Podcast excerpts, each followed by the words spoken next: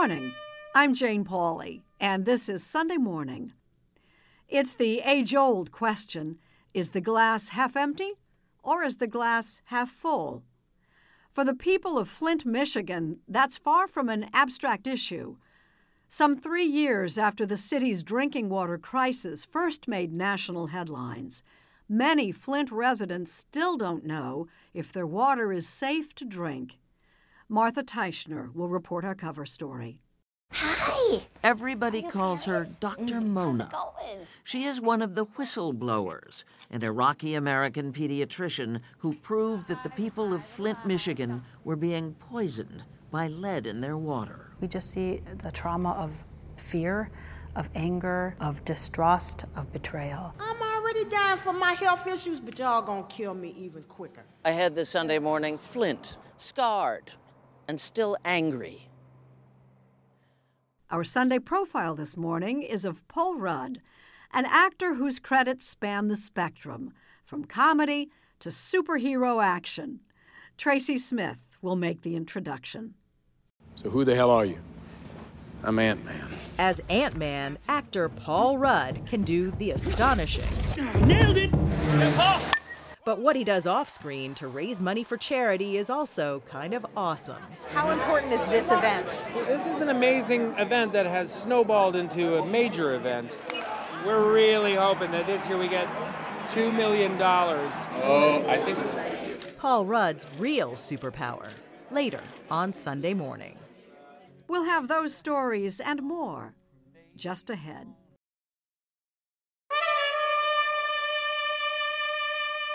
Is the glass half empty or is the glass half full? It doesn't make much difference if you live in the Midwest city where people worry if the water is safe to drink at all. Our cover story is reported by Martha Teichner. Hi. Dr. Mona Hanna Attisha did not set out to be a whistleblower. It is my duty as a pediatrician to, to be an advocate for my kids. It was as simple and as complicated as that. Dr. Mona, as she's called, is a pediatrician at Flint, Michigan's public hospital and a professor at Michigan State University's College of Medicine. It's your heart. Isn't that cool? I happened to be kind of the right person at the right place with the right training at the right time. The water crisis literally kind of fell in my lap. A horrifying crisis that branded Flint as the nation's poster child for government gone wrong. Through no fault of their own, they were poisoned by their state's government screwing something up. On April 25, 2014, Flint switched from water purchased from the city of Detroit to water pumped from the Flint River as a way to save money. I'm already dying from my health issues, but y'all gonna kill me even quicker.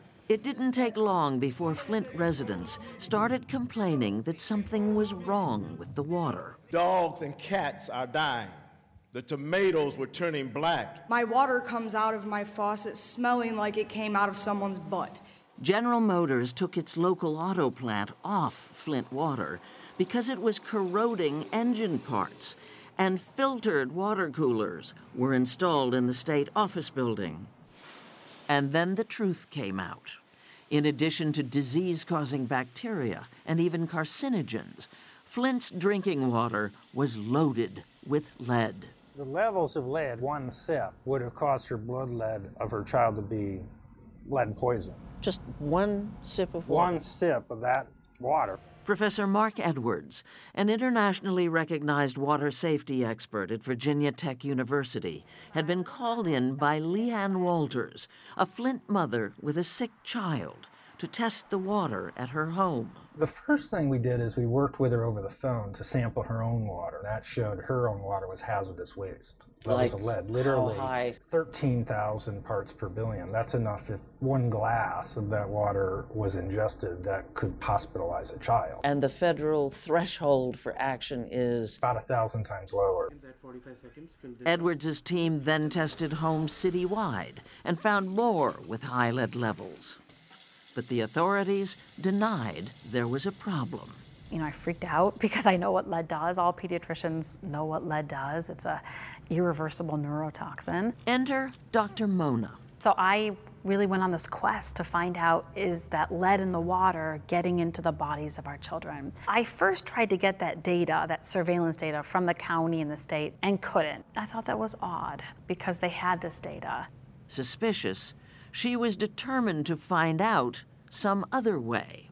Our clinic here, the Hurley Children's Clinic, we see the most Flint kids. So we decided to look at our own data and in record speed kind of ran the numbers. These results are concerning. On September 24, 2015, Dr. Mona Hanna Attisha revealed that in the 17 months since the switch to Flint River water, the number of children with high levels of lead in their blood had doubled, and in some neighborhoods, tripled. For high risk groups, especially those infants who are on the formula and the pregnant moms, we, we would say no tap water. This was the um, frightening proof that Flint water wasn't safe, but still the state stonewalled. The DEQ spokesman, Department of Department of Environmental Quality, called me an unfortunate researcher, that I was causing near hysteria. The governor's office uh, spokesperson said that I was splicing and dicing numbers. And how did that make you feel? It made me feel really bad. So I was. Um, uh, after hiding under the covers for a period, I woke up around 3 a.m. and there was this kind of new strength that I found inside me. And I realized that every number in my research was actually a kid, a child I'd cared for. And it was those kids who got me out of bed and said, fight back. Fight back in a city that for decades now seems to have been fighting losing battles. Once, Flint was among the most prosperous communities in the country, the birthplace of General Motors. Today, GM's presence here is dramatically reduced. Flint's population is half what it was in 1960. The city's decimated neighborhoods, often occupied by people too poor to leave. Flint's finances were in such bad shape that in 2011, the state seized control of its government. And what becomes of the role of the city council and the mayor? They're still there, but they're puppets. They have no, they have no role. So if they said we shouldn't be on Flint River water, right. and they did, they voted to the city council said, "Hey, we don't want to be on Flint River water," but it didn't mean anything. What was perceived in Flint as the hijacking of democracy resonated with Dr. Mona Hanna Attisha. She's the daughter of Iraqi immigrants who were afraid ever to go home after Saddam Hussein took power. I was raised in this milieu of acutely knowing what injustice was. And I grew up feeling so lucky and so fortunate that I was here. Dr. Mona's revelations were the game changer. They forced the state, finally, to stop denying the undeniable. Blood lead levels among children under six years of age in other parts of the city of Flint were two times that of the rest of Genesee County. The state conceded that yes, um, we relooked at our numbers, and yes, there is a lead problem. It turns out vital chemicals required by law to control corrosion in old lead pipes were not added after the switch to Flint River water, causing lead to flake off. Flint reconnected to Detroit's water system, and Michigan's governor, Rick Snyder, apologized. I know apologies won't make up for the mistakes that were made. Nothing will. But I take full responsibility to fix the problem so it will never happen again. 15 current or former state and city officials and staff were indicted as a result of contaminants in Flint's water. Like water, money has been pumped into Flint over half a billion dollars from the federal government, from the state, and from private donations. All of the city's lead pipes are being replaced. A showplace preschool was built. A registry was established to monitor the health of anyone affected. But then, this spring, the state of Michigan is reportedly ending distribution of free bottled water to residents of Flint. The state's justification? multiple studies showing lead levels below the federal limit for more than two years, although using filters is still recommended. The science seems to say Flint water is safe. Many residents don't believe it. If you ask anybody in the city of Flint right now today and they tell you they trust the water, they're either A, paid or delusional from it.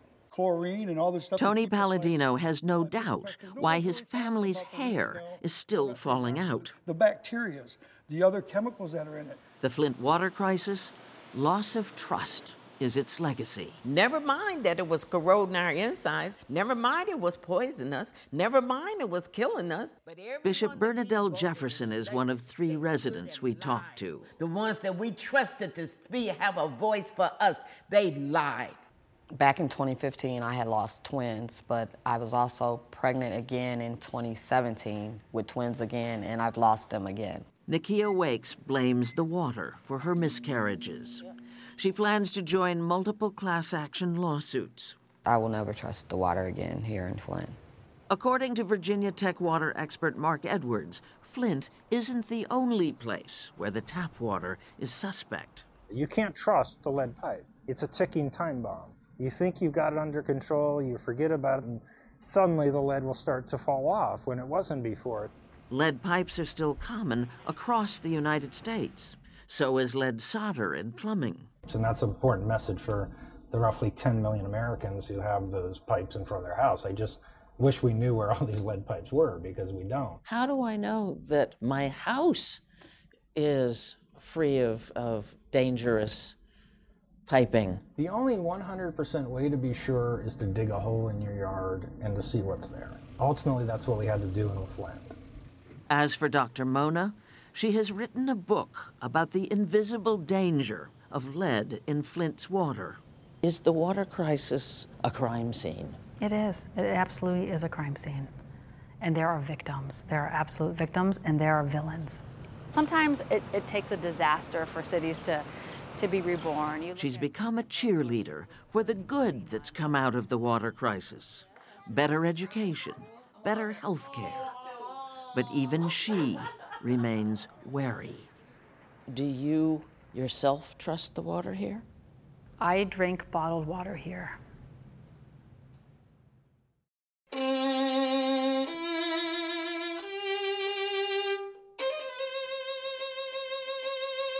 Steve Hartman has found a girl in Seattle with a history lesson to share. So, what were you here for? Soccer game. 10 year old Sarah Haycox says she was just walking through this park in Shoreline, Washington. So, just about a year ago? Yeah. When she came across something curious. It was like the beginning of a mystery. Yeah. A stone with a plaque. This is what I first saw. It was clearly a tribute. But to who? Edwin T. Pratt, 1930 through 1969. And I'm like, wow, that's a really short life. I just did the quick math in my head. We were like, he died at 39? Did you wonder why? Yeah, I'm just like, that's not typical. Hmm. And since there were no other markings and no one around to ask, there were no other clues. Sarah took it upon herself to learn all she could about the life and death of Edwin Pratt. She learned he was director of the Seattle Urban League, worked on school desegregation, and was the first black person to move into Sarah's town. It was a bold and fatal decision. Pratt was assassinated right there on the front porch, nine months after Martin Luther King Jr. It was just the lack of recognition that really, I think, maybe stunned me. Stunned you? Yeah. It just felt like he's got to have something more than just a plaque outside of a bathroom. About that same time, across the street from Sarah's school, she noticed the district was putting up a new early learning center. She found out it didn't have a name yet, and her wheels started turning.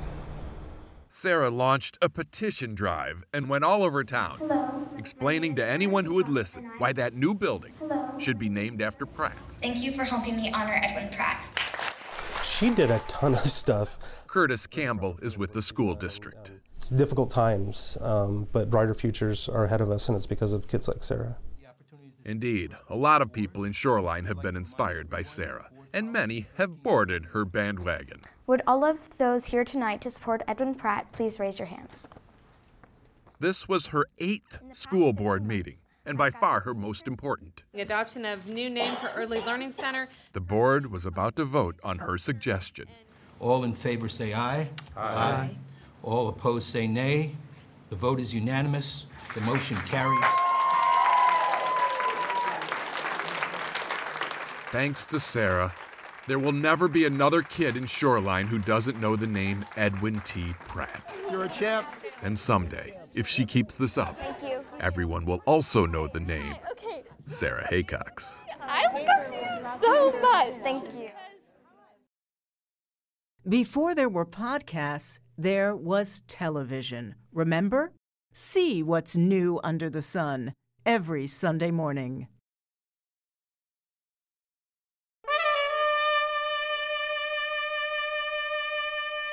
For decades now, no journalist has been better at asking tough questions and getting candid answers than the legendary Seymour Hersh. This morning, our David Martin tries to turn the tables. These are my, my fancy interviews. You tell me you could translate one page from one thing. Here. Welcome to Seymour Hersh's office. Buried in these files are some of the greatest scoops of all time. So you see where people get the impression that you're a mad scientist, right? No, no, no. This Look at makes this. sense. This. Journalism awards, including the Pulitzer, line the walls and spill onto the floor. I won five Polks, more than anybody. I will say that. He is, as the title of his memoir says, a reporter, or as the opening line puts it, a survivor from the golden age of journalism. What's the golden age? Oh my God, this would be the Watergate era. During the past year, the wildest accusations have been given banner headlines and ready credence as well.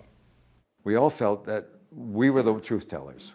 Our stories uh, were more, much more credible than anything the White House would say, any denial they made. It- there was never anything like it. What would you call today's age?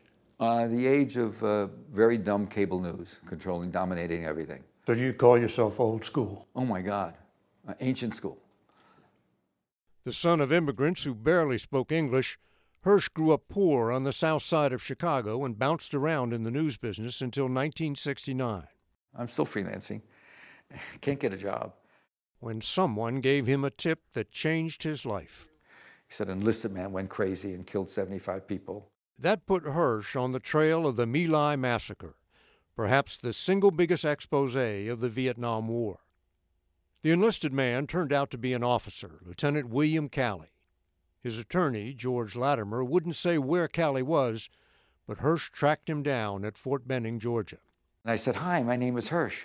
And he says, Oh, yeah, my lawyer told me you'd find me. So we sit down, and he tells me his story. So how many newspapers ended up running that story? About 30 papers, 35 papers. Everybody put it on page one.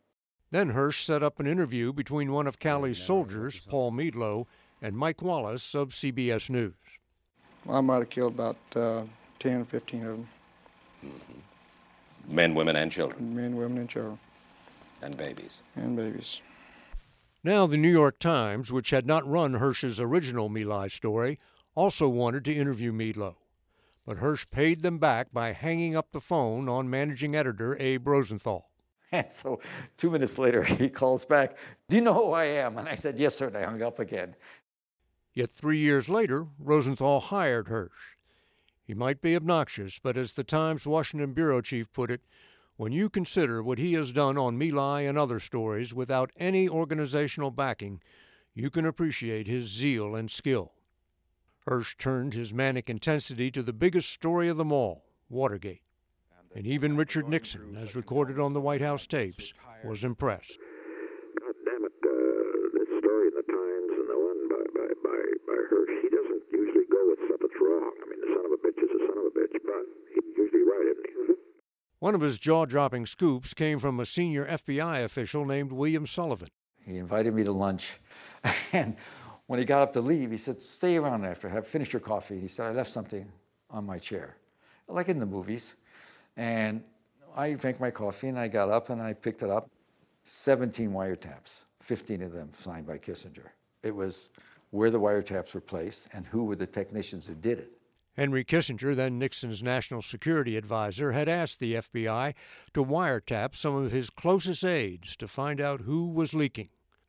But that was not the biggest story Hersh was working on. There was a big, huge, horrible story on the inside about domestic spying. The revelation that the CIA had violated its charter against spying inside the U.S.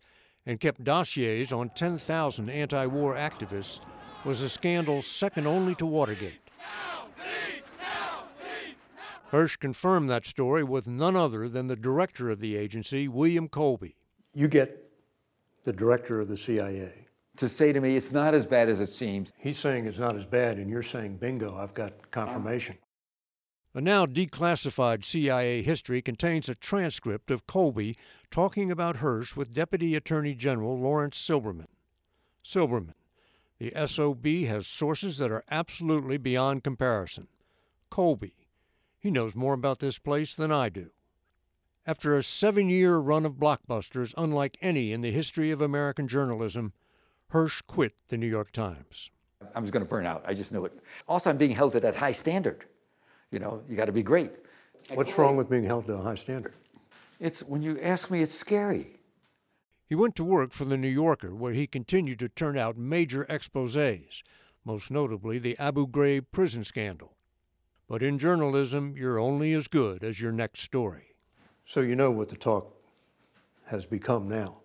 Oh, he's lost his fastball and stuff like that. Have you lost your fastball? I don't think I ever had a real fastball. Oh, come on. Hell you no. threw you No. threw heat. I threw heat. I'm still throwing heat. In 2014, he threw what can only be called a wild pitch with this story in the London Review of Books. After the bin Laden story, hell broke out.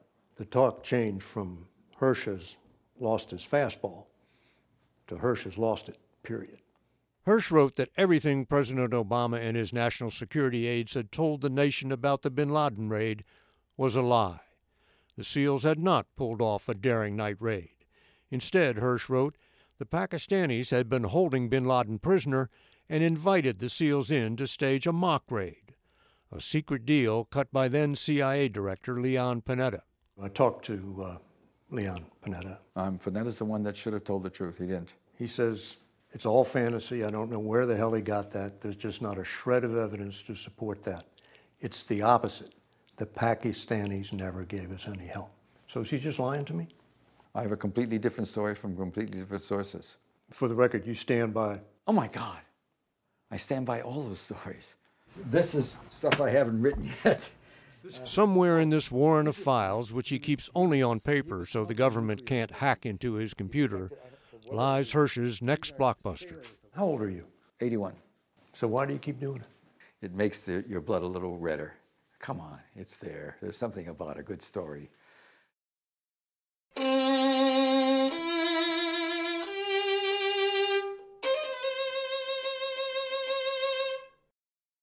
That's love, man. It sounds horrible. Of course, it's horrible. It's suffering and it's pain and it's, you know, you lose weight and then you put back on weight and then you, you know, you call them a bunch of times and you try and email and then they move or they change their email. But that's just love. Paul Rudd is an actor of many roles who's proven himself in every sort of movie. But despite it all, he doesn't seem to have forgotten where he came from. Tracy Smith has our Sunday profile. Who the hell are you? I'm Ant Man. Ant Man? What, you haven't heard of me? At 49, actor Paul Rudd might not seem like the superhero type. As the Marvel comic book hero Ant Man, he doesn't really have any superpowers. The magic suit does all the work. What the hell? You have to know how to punch. I was in prison for three years. I know how to punch. Show me. For his part, Rudd is valiant Terrible. You want to show me how to punch? Show me. and vulnerable. That's how you punch. It's a combination that's made him a star. From action films to rom coms, Paul Rudd has quietly become one of the biggest names in Hollywood, the drinking buddy with a certain sex appeal. Slap at the bass, mommy. Most celebrity interviews are done in fancy hotels. Paul took us to McCoy's, the tiny New York City bar where he's been a regular for years. I don't know, 15 years ago, did you ever fathom being a Marvel superhero? No, of course not. I figured early on this was what I wanted to do uh, for a job, and I certainly hoped it would work out and that I would be playing lots of different parts, but I don't think I anticipated uh, being an ant. Ant Man and the Wasp teaming up. In this summer's sequel, Ant Man and the Wasp, he's equal parts Avenger and punching bag. Again, not your typical superhero, But Paul Rudd hasn't exactly led a typical life.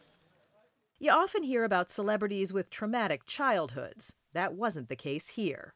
Paul Rudd's British born parents, Michael and Gloria, made their home a happy one. It was also a bit transient. Dad was an airline exec who moved the family around a lot, settling in Kansas City when Paul was 10. By then, he was used to being the new kid.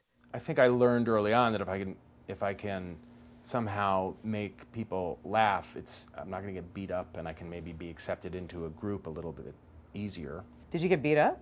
I didn't get beat up, no, but um, I always felt a little bit uh, on the outside. You know, certainly in Kansas, and being Jewish was a bit of a, an anomaly in the town that I lived in and the school that I went to.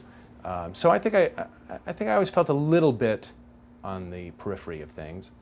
He wound up at the University of Kansas and raised money for acting school, working, appropriately enough, with ham. You did some interesting jobs. You glazed hams? Yeah. With glazing hams, it was more than just uh, a basic glaze. I had to. It was a full day. A torch and a sugar sifter. And it's a kind of a repeated motion of sift, you know, just the back of it. You get a rhythm down. That's where the art comes in. And then, uh, then you got to wrap it and weigh it and get it out front. Because especially during holiday season, those hams are, there's, it's a quick turnover. But those early jobs teach you something, right? I mean, did your they, parents... Well, they taught me that I don't want to glaze hams for a living. I guess. Hey, James Bond. In America, we drive on the right side of the road. I am. You tried driving in platforms. By 1995, Paul Rudd wasn't in Kansas anymore. In Clueless, opposite Alicia Silverstone, he took his place as one of the film industry's leading romantic funny guys. Are you saying you care about me? Josh. It's interesting because you got Clueless, and a lot of people say that was the breakout role for you, right? I would imagine that the world kind of opened up as far as movie roles. And it was then that you said, I'm going to go to New York and Right. do some theater. Yeah. Much to the chagrin of my agents. Still, the play he was in won a Tony, and he found a few other things to do. Really, I'm a, I'm a pretty nice guy. Just ask my parole officer. In the space of a decade, Rudd went from guest star Pa- apparently, I'm not a funny guy. to movie star. Have you ever thought about killing me? Oh, yeah. Really? Sure. How would you do it? Wood chipper. A wood chipper? Yeah. A wood chipper? Yeah. Wow. I know. Did you see Fargo? Yeah? No wood chippers here. Paul and his real life wife, Julie, have been married for 15 years, and they have two children, Jack and Darby. Of course, the Rudd story has some sadder moments, too. Paul was especially close to his dad, who died of cancer in 2008. When your dad passed away, how did it change how you looked at the world? Well, it just knocked my world off its axis. And you have these weird thoughts. It's like, this, today's the first day of my life my father hasn't been alive. It's, like, I'm on Earth and he's not on Earth. And uh, I just remember having lunch a week later with a friend of mine who had lost his dad. And he said, uh, You'll never get over it, but you will get through it. And that's certainly the, the case. I mean, I'm not over it, but, uh, and there's, you know, like I have a daughter. My dad didn't even know he would have had a granddaughter. And uh, it's like, that's just unacceptable. It is. Yeah, it's just the way it is, and you, you, you know, you get on with your life.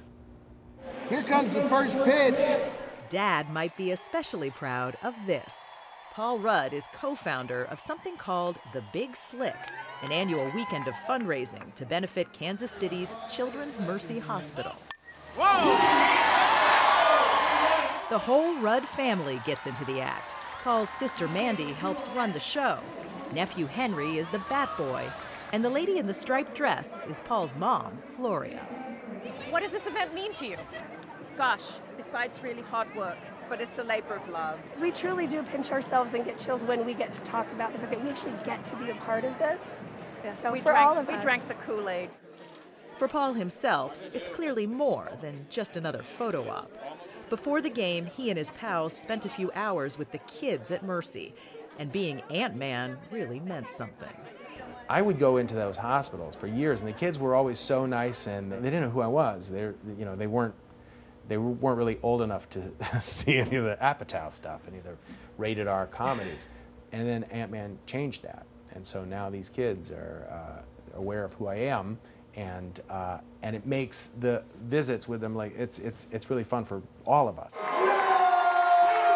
This year, the Big Slick raised more than $2 million in a single weekend, and all of it goes straight to the hospital. Now, I know this is a huge group effort, but I have to ask you, as sister and mom, to just brag a little bit about Paul. Oh, that guy. That guy. He's, That guy. he's pretty incredible, which, you know, I'm biased anyway. But, and there are many moments in life when you have a child where you have a proud moment. And when I see him with anybody's children, uh, is when I love him the most. And around here, you might say they feel the same way. You got an arm. Paul Rudd doesn't really have superpowers. But then again, maybe he does.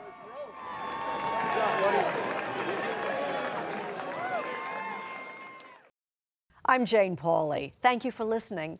And please join us again next Sunday morning.